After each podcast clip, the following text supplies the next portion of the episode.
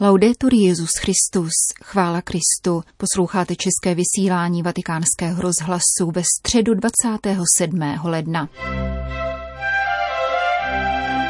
Dopoledne Petrův nástupce pronesl v přímém přenosu z knihovny Apoštolského paláce pravidelnou katechezi. Pokračoval v cyklu věnovaném modlitbě již 22. částí, kterou uvedlo čtení několika veršů vybraných z nejdelšího žalmu 119, nadepsaného Rozjímání o božím zákoně.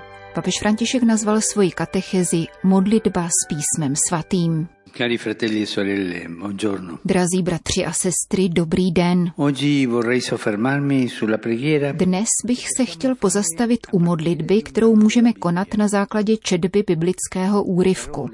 Slova písma svatého nebyla napsána proto, aby uvízla na papyrusu, pergamenu či papíru, nýbrž aby byla přijata člověkem, který se modlí a umožní jim ve svém srdci vzklíčit.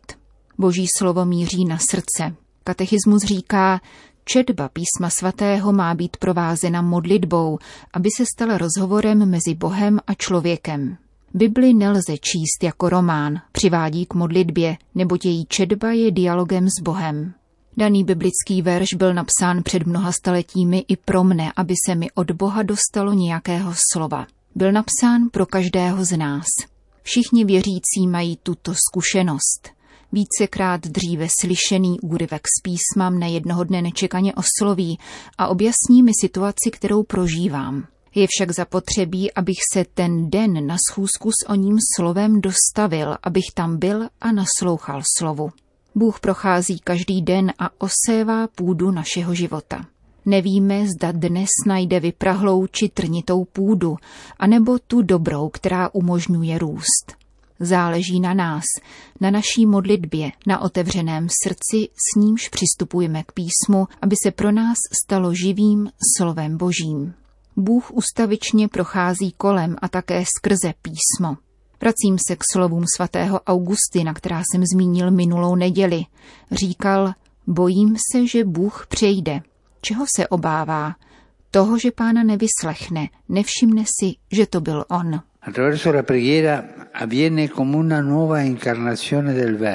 Modlitbou nastává jakési nové vtělení slova. A my jsme svatostánky, ve kterých boží slova hledají přijetí a ochranu, aby mohla přebývat ve světě. Proto je třeba k Bibli přistupovat bez postranních úmyslů a manipulací. Věřící nehledá v písmu svatém podporu svých filozofických či etických vizí, nýbrž doufá v setkání. Ví, že bylo napsáno v duchu svatém a v tom též duchu má být přijato a chápáno, aby se toto setkání uskutečnilo. Trochu mi vadí, když někteří křesťané papouškují biblické verše. Ano, pán to tak říká, pán si to tak přeje. V onom verši si však potkal pána. Nejde o problém pouhé paměti, nýbrž o paměť srdce, která nás přivádí k setkání s pánem. Ono slovo, onen evangelní verš, vede k pánu. Čtěme tedy písmo, abychom my byli čteni písmem. Je to milost, rozpoznáme-li se v té či oné osobě anebo situaci. Bible není napsána pro nějaké obecné lidství, nýbrž pro nás, pro tebe a pro mne, muže a ženy z masa a kostí, kteří mají jméno a příjmení jako ty a já. A je-li slovo Boží prosycené duchem svatým, přijato otevřeným srdcem, nikdy nenechává věci, jak byly předtím. Něco se mění a v tom spočívá milost i síla božího života. E.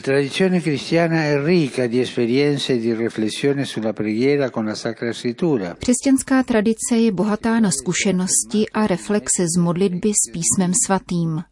Ujala se zejména metoda Lectio Divina, zrozená v mnížském prostředí, ale nyní praktikovaná i mezi křesťany ve farnostech.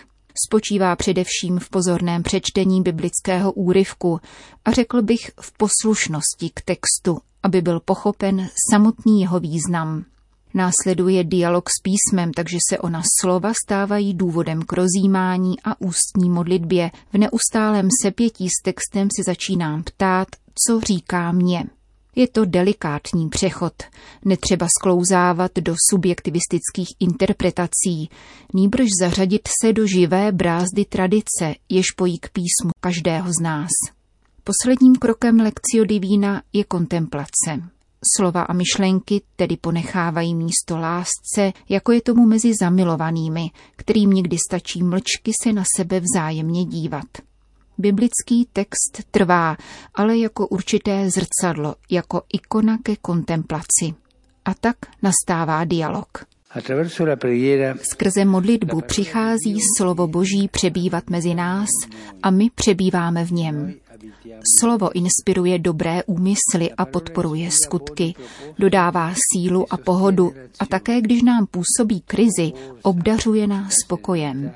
Ve dnech smolných a zmatených zajišťuje srdci zárodek důvěry a lásky, jež ho chrání před útoky zlého.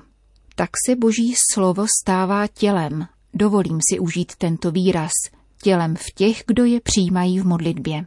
V jednom starobylém textu se objevuje intuice, podle níž se křesťané natolik stotožňují se slovem, že i kdyby všechny Bible světa byly spáleny, bylo by možné se dobrat jejího opisu ve stopách, které zanechalo v životě svatých. Křesťanský život je současně dílem poslušnosti a tvořivosti. Poslušnosti, jelikož naslouchá božímu slovu a tvořivosti, neboť duch svatý vnitru podněcuje k jeho uskutečňování a pokračování. Ježíš to říká na konci své promluvy tvořené podobenstvími tímto přirovnáním. Každý učitel zákona, který se stal učedníkem nebeského království, je jako hospodář, který ze své bohaté zásoby, tedy ze srdce, vynáší věci nové i staré. Písmo svaté je nevyčerpatelný poklad. Pán ať nám všem stále více umožňuje čerpat z něj modlitbou. Mediante la preghiera. Grazie. Po hlavní promluvě svatý otec připomenul dnešní Mezinárodní den uctění památky obětí holokaustu, který vyhlásila Organizace spojených národů před 15 lety. Dnes ve výroční den osvobození vyhlazovacího tábora v Auschwitz slavíme den památky obětí Shoah a všech lidí pronásledovaných a deportovaných nacistickým režimem. Tato vzpomínka je projevem lidskosti a civilizovanosti. Paměť zakládá lepší, pokojnou a bratrskou budoucnost a zároveň nás udržuje v bdělosti, aby se něco takového znovu neopakovalo. Počínaje ideologickými návrhy, které chtějí zachránit lid, ale nakonec přivodí zkázu národů i lidstva. Věnujme pozornost tomu, jak začala ona cesta vedoucí k smrti, vyhlazování a brutalitě. V pozdravu k polským poutníkům papež upozornil na dnešní liturgickou památku svaté Anděly Mericiové, zakladatelky řeholní společnosti sester Voršilek. Zdůraznil, že byla inspirována božím slovem a přála si, aby se řeholnice v bezvýhradné oddanosti Bohu a chudým věnovaly výchově dětí a mladých lidí. Angela Merici doporučovala držet se staré cesty a naplňovat ji novým životem. Nakonec se Petrův nástupce rozloučil slovy. Na zítřek připadá liturgická památka svatého Tomáše Akvinského, patrona katolických škol. Jeho příklad ať je pobídkou všem, zejména studentům, aby v Ježíši spatřovali jediného učitele života, jeho nauka, ať vám v plnění vašeho poslání dodává odvahy svěřovat se moudrosti srdce. A nakonec, jako obvykle, myslím na mládež, staré a nemocné lidi a na novomanžele. Věřím, že každý ve svojí vlastní situaci budete štědře šířit radost prokazováním lásky a službou Ježíši. Po společné modlitbě odčenáš Petru v nástupce všem požehnal. Benedicat vos, omnipotens Pater et Filius Spiritus Sanctus. Amen. Další zprávy. Vatikán, Manila. Vydávejte nadále svědectví o konkrétní evangelní lásce, a to zejména nyní v prostřed pandemie koronaviru. Vyzývá Petru v nástupce filipínské biskupy v poselství, které zaslal na jejich 121. plenární zasedání, konající se formou videokonference. Papežův list přečetl apoštolský nuncius na Filipínách monsignor Charles Brown. Filipínští biskupové budou kromě pandemie, která si v zemi vyžádala více než 10 tisíc úmrtí, jednat o důsledcích přírodních katastrof, tajfunech Hajan a Vamko, které zemi zasáhly v loňském roce. Zváží rovněž přípravy na oslavy pětistého výročí evangelizace Filipín, původně plánované na rok 2021, avšak kvůli koronaviru odložené na duben příštího roku. Vatikán. Papež František se včera odpoledne zúčastnil pohřebních obřadů svého osobního lékaře, sloužených kardinálem Pietrem Parolinem v kapli Pany Marie Královny rodin v budově vatikánského governatorátu. Profesor Fabricio Socorsi zemřel 9. ledna na římské klinice Gemelli, kde byl hospitalizován s onkologickým onemocněním v důsledku komplikací způsobených COVID-19. 2. února by dovršil 79 let. Ve Vatikánu působil jako poradce ředitelství pro zdravotnictví a hygienu a rovněž jako znalec lékařského konzília Kongregace pro svatořečení. Papež František si jej zvolil za svého osobního lékaře v roce 2015. Itálie. Předseda italské biskupské konference kardinál Gualtiero Bassetti, který v úterý zahájil zasedání její stálé rady, odhlédl od italské vládní krize a zaměřil pozornost na stále silnější sociální dopad pandemie. Důvěřujeme v účinnost vakcíny proti koronaviru, avšak nelze zanedbat jeho dramatické vedlejší účinky, sociální izolaci, zhoršení mentálních chorob a prudký vzrůst sebevražednosti u dětí a mladistvých. Tyto skutečnosti by měly vyburcovat všechny instituce, které se podílejí na výchově a vzdělávání mladých lidí, pokračoval kardinál Bassetti. Na výchovnou krizi by měla církev reagovat pohledem do budoucnosti, tvořivostí a předkládáním nových projektů. Zároveň má mladým lidem tlumočit přesvědčení, že také tento čas je cený pro osvojení podstatných prvků lidského života.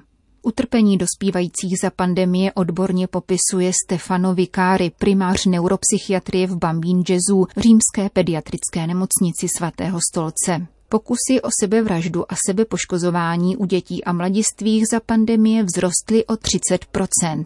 Nikdy v minulosti jsem neměl oddělení plně obsazené. Sebevražda je v kategorii 10 až 25 let druhou příčinou úmrtí hned po silničních nehodách. Tento jev vždy existoval, avšak od loňského října se značně vyostřil, uvedl profesor Vikáry v italském tisku. Jeho slova smutně dosvědčují dnešní pohřební obřady desetileté dívenky v jeho italském Bari, které sloužil tamní arcibiskup Lorefice. Dívka se uškrtila při natáčení videa na sociální síť TikTok. Její smrt je varováním a snažnou prozbou. Naše děti jsou za nynější pandemie křehké, vyděšené, obestírá je samota, deprese, zoufalství.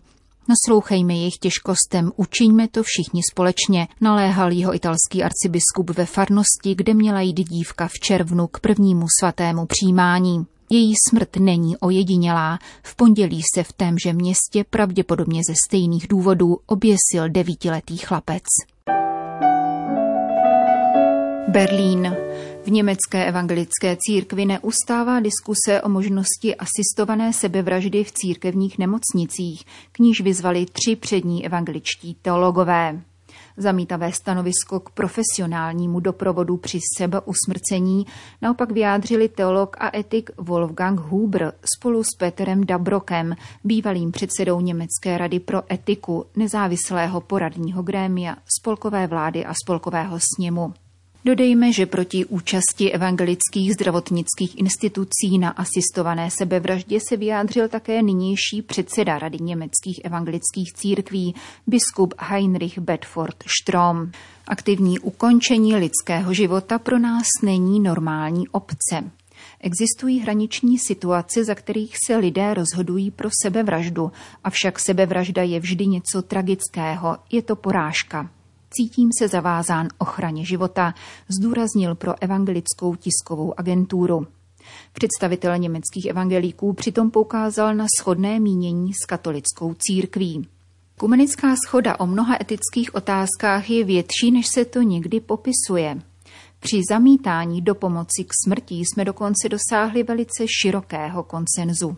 Ochrana života je pro nás přednostní, aniž bychom retušovali mezní situace uzavírá předseda Rady německých evangelických církví. Končíme české vysílání vatikánského rozhlasu. Chvála Kristu, laudetur Jezus Christus.